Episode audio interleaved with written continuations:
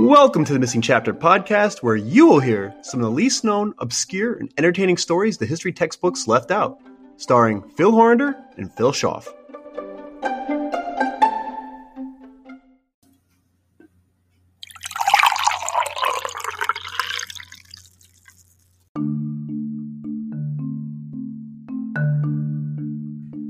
You may be familiar with the 1874 Jules Verne book, Journey to the Center of the Earth, and its 2008 theatrical sibling. For those of you who may not be familiar with the plot, the title I think is pretty much self explanatory, but the story involves characters discovering and decoding ancient writings that show a dormant volcano leading to caverns inside the Earth. Now, this is just science fiction fantasy, right?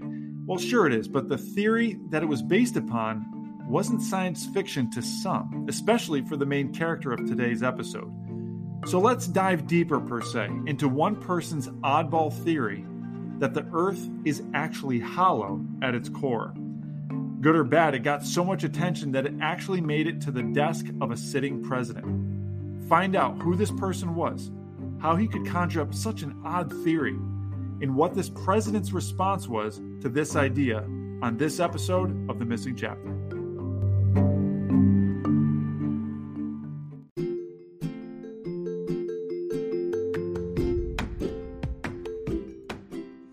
Over the last two seasons, we've enjoyed bringing unknown stories from history to you every weekend. Now it's your turn to bring a story to us. Every town in every corner of the world has a story, and its history is our history. Tell us the story about your hometown and what makes it special or unique. We're calling it Hometown History. Who or what is your town known for? Tell us your hometown story either in an email or a voice message from our Facebook page. Phil and I will choose one hometown's history to research and profile in a full episode of season three of The Missing Chapter. And we'll contact you to be a part of it. Every hometown has a story. The next chapter we add to the history textbooks could be yours.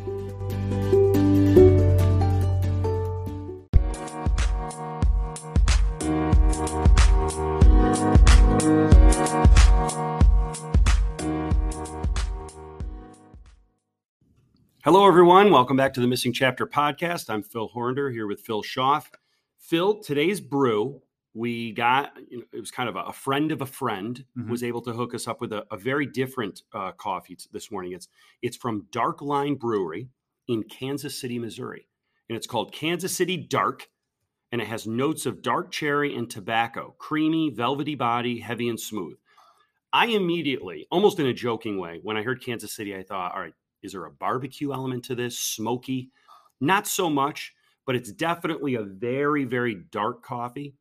Um, Mhm. I, I had to add maybe a little extra cream this morning to it, but it's really actually it's very good, and the aroma is fantastic. We love our dark yeah, we like our dark coffees, especially later in the weeks. Oh, yeah, that's for sure. And you know what, Phil? Here we are. It's June 25th. Uh, Harry, the school that you and I teach uh, at, just had its graduation. Yep.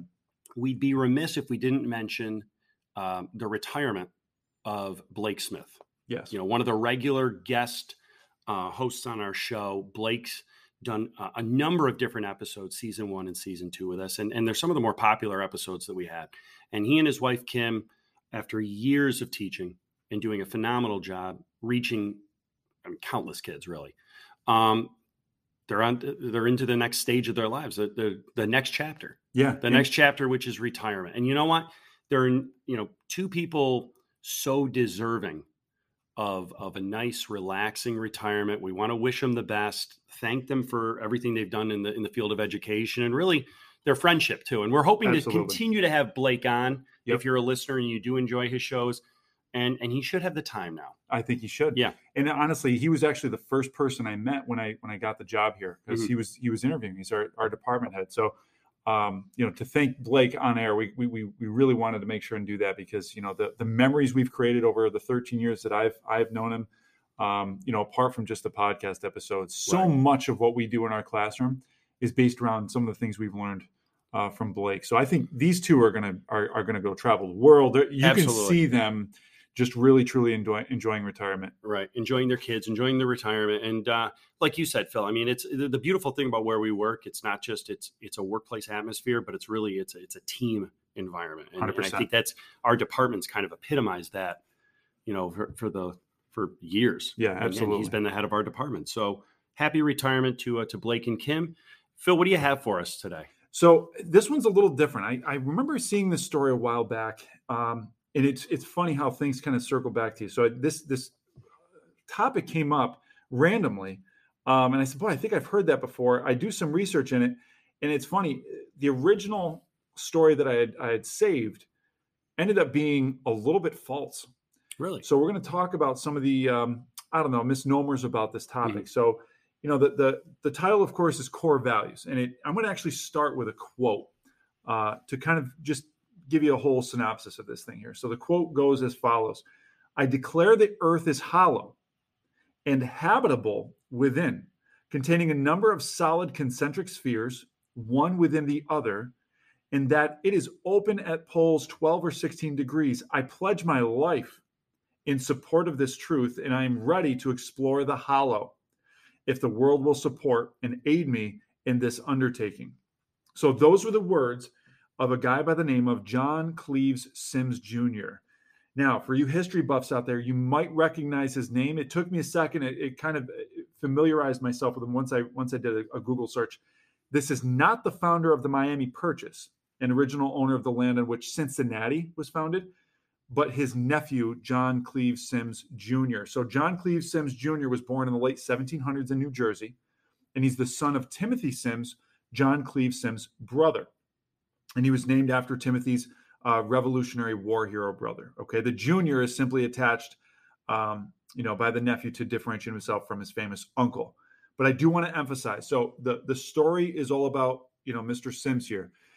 As much of these science claims that the earth is hollow was made by this man, he's not a trained scientist, Hmm. but very educated and obviously very curious. So I want to point out maybe where his, I don't know, curiosity came from about this matter.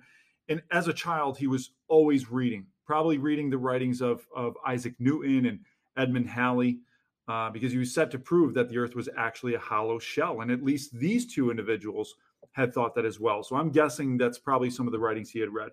Um, but a continuation of the first quote that I mentioned reads, quote, I have ready for the press a treatise, excuse me, a treatise on the principles of this matter, wherein I show proof of the above positions, account for various phenomena, and here's the big part right here, dispose Dr. Darwin's golden secret. Hmm. So once I saw that, I, it, all these, you know, bells and whistles started going. So I'm like, is he ref- referencing Charles Darwin?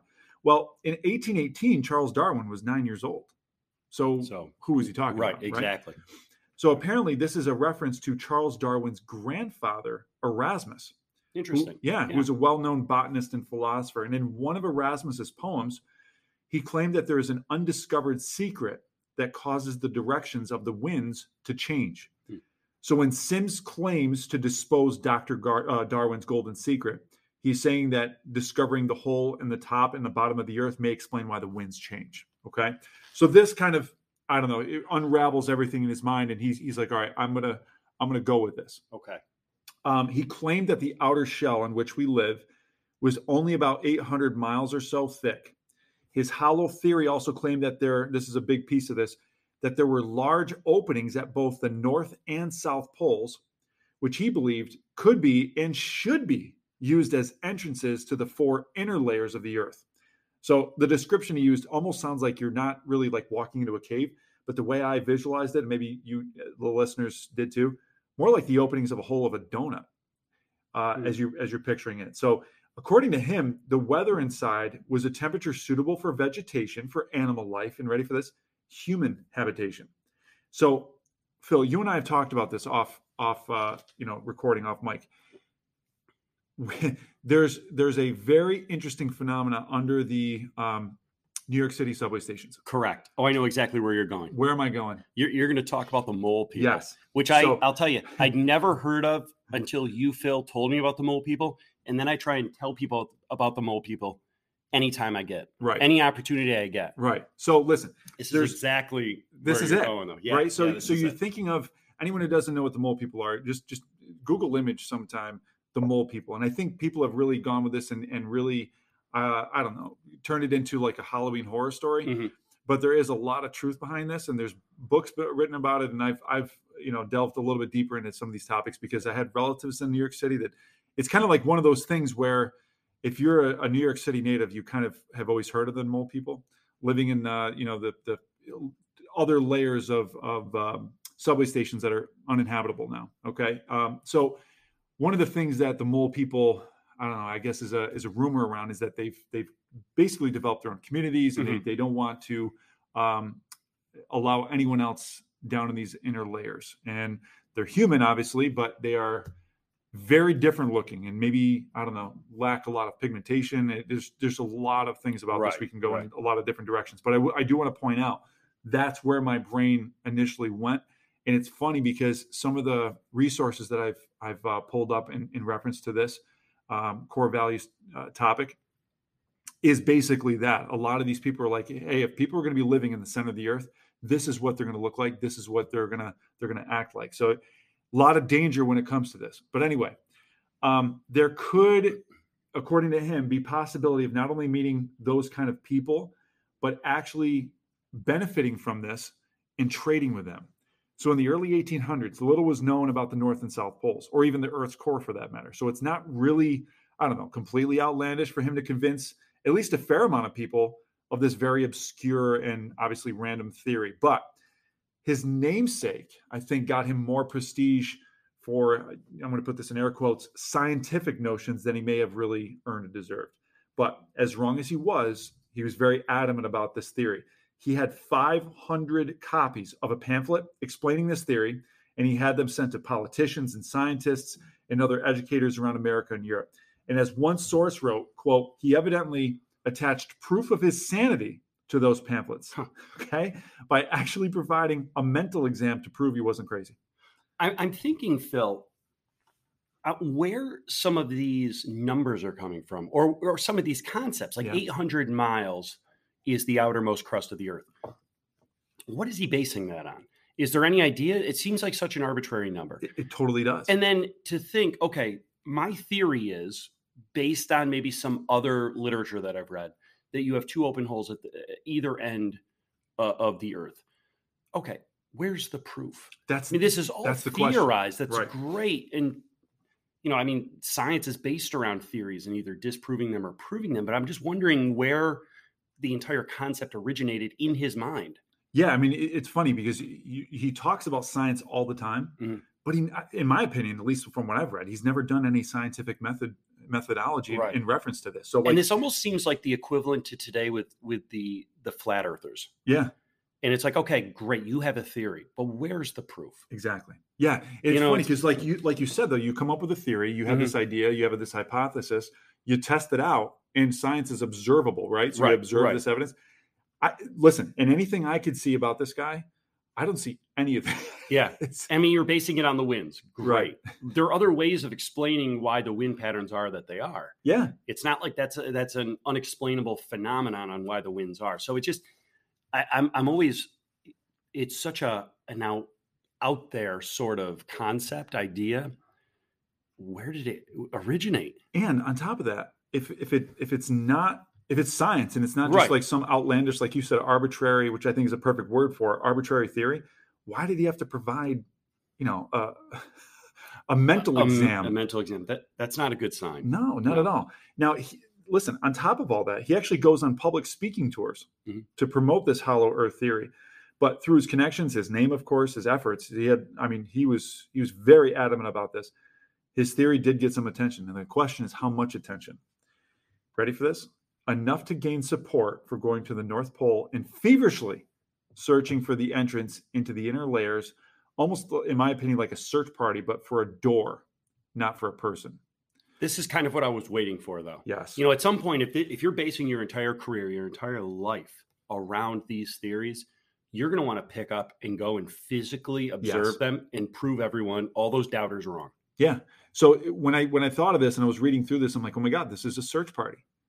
And and it's I, I know I said this just a minute ago, but like you're searching for an entrance which is mm-hmm. so bizarre. Right. You know, I guess I, it might not be for bizarre for scientists and archaeologists, but for me, it's like, hey, we're going to send out a search party, but not for people for a door. And it does sound like something you mentioned in your intro. It does sound like something right out of a Jules Verne novel, you know, it- Yes. and a, a science fiction novel. You're searching for a door and you're sending out this expedition. This could be something out of a, a Hollywood movie set. But you know what's interesting? People buy into it. Some local theaters, other municipalities actually hold fundraisers for these expeditions. And despite the fact that he faced obviously a lot of criticism, uh, he eventually got the attention. Ready? The attention of the United States government in the form of President John Quincy Adams. Hmm. Now, here's where the internet and you know, like the headline grabbing clickbait come into play. Some sites say that President Adams uh, approved of an expedition to drill to the center of the earth and meet, you know, the quote mole people living within. But is that true? I think we'll find that out after the short break.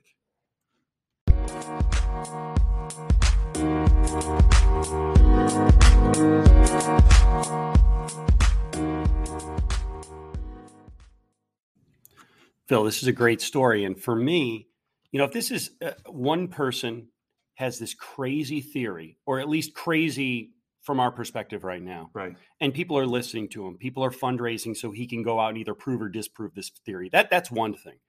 But if you have an American president, a sitting president, who also listens to you and is either going to buy in or say, "Yeah, this sounds, you know, like it, it's it's it's too far fetched for me," that's a different level. I mean, when you start having a sitting president actually listening to what you're saying, um, okay, maybe maybe I'm the one that's wrong. Yeah. I mean, you also have to think too. It's here we are in 2022. We know about space and the Earth and and science, what we know. Right.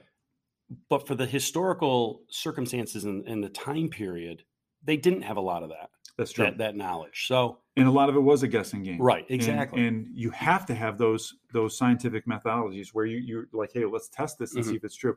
So you're you're absolutely right. So I think that's that curiosity uh, in and of itself is what sparked maybe some approval for some of these explorations because you're like, well, maybe we don't know. exactly. So if this theory is is I don't know, you're adamant about this and pretty passionate about this, where you actually say in quote like you're going to devote your life to this, maybe we'll try it out. Now here's what we know because there's a lot of debate, and when I originally saw this, uh, one of the you know those clickbait icons uh, said that President Adams actually believe that there were people in the center of the earth that we could go trade with and that the earth was hollow. I don't really necessarily agree with that anymore. I do know that uh, President Adams was a strong supporter of exploration, though. That's Okay. that's true.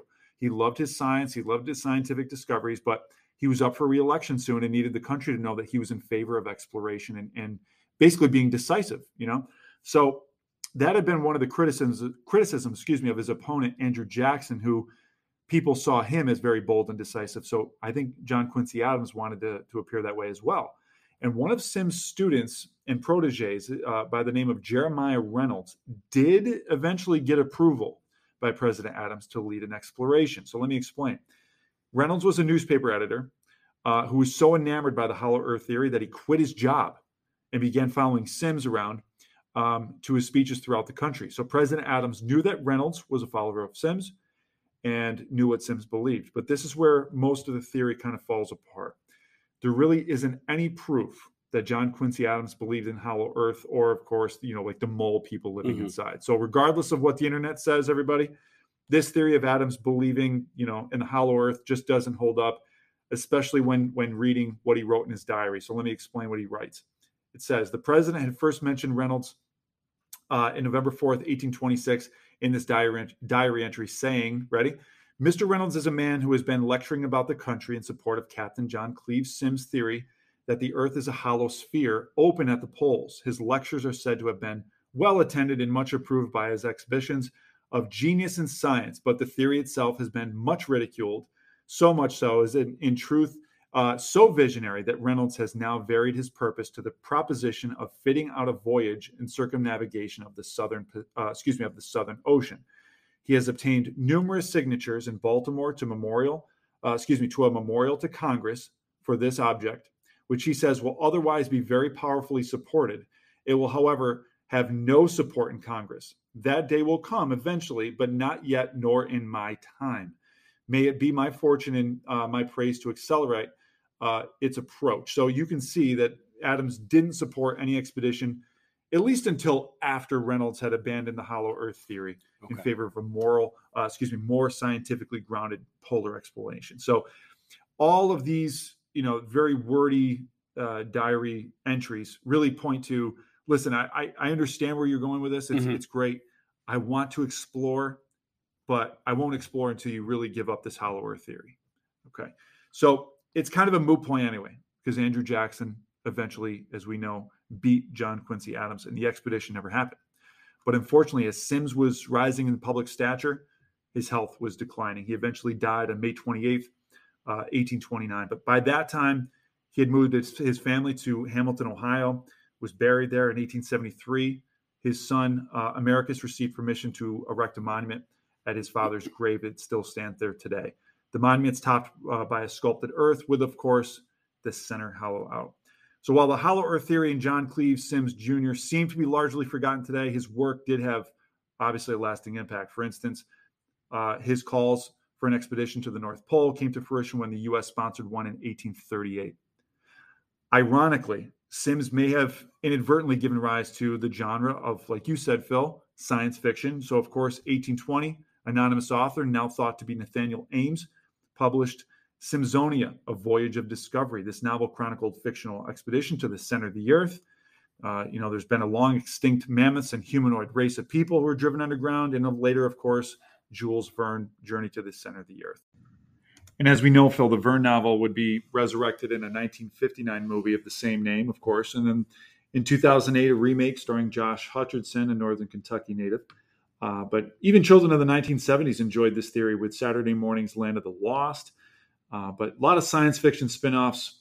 They may not have been how Symmes wanted to be remembered, but nevertheless, he made his mark uh, in history of pop culture, at least.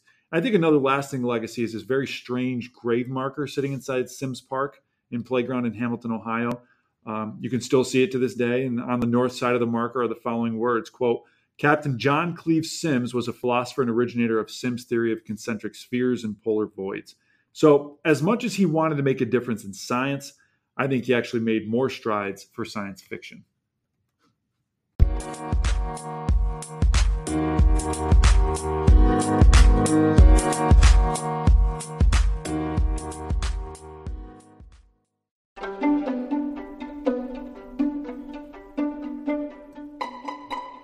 Thank you for joining us, and until next time, I'm Phil Horander. And I'm Phil Schaff. Another chapter has been added to the history textbooks.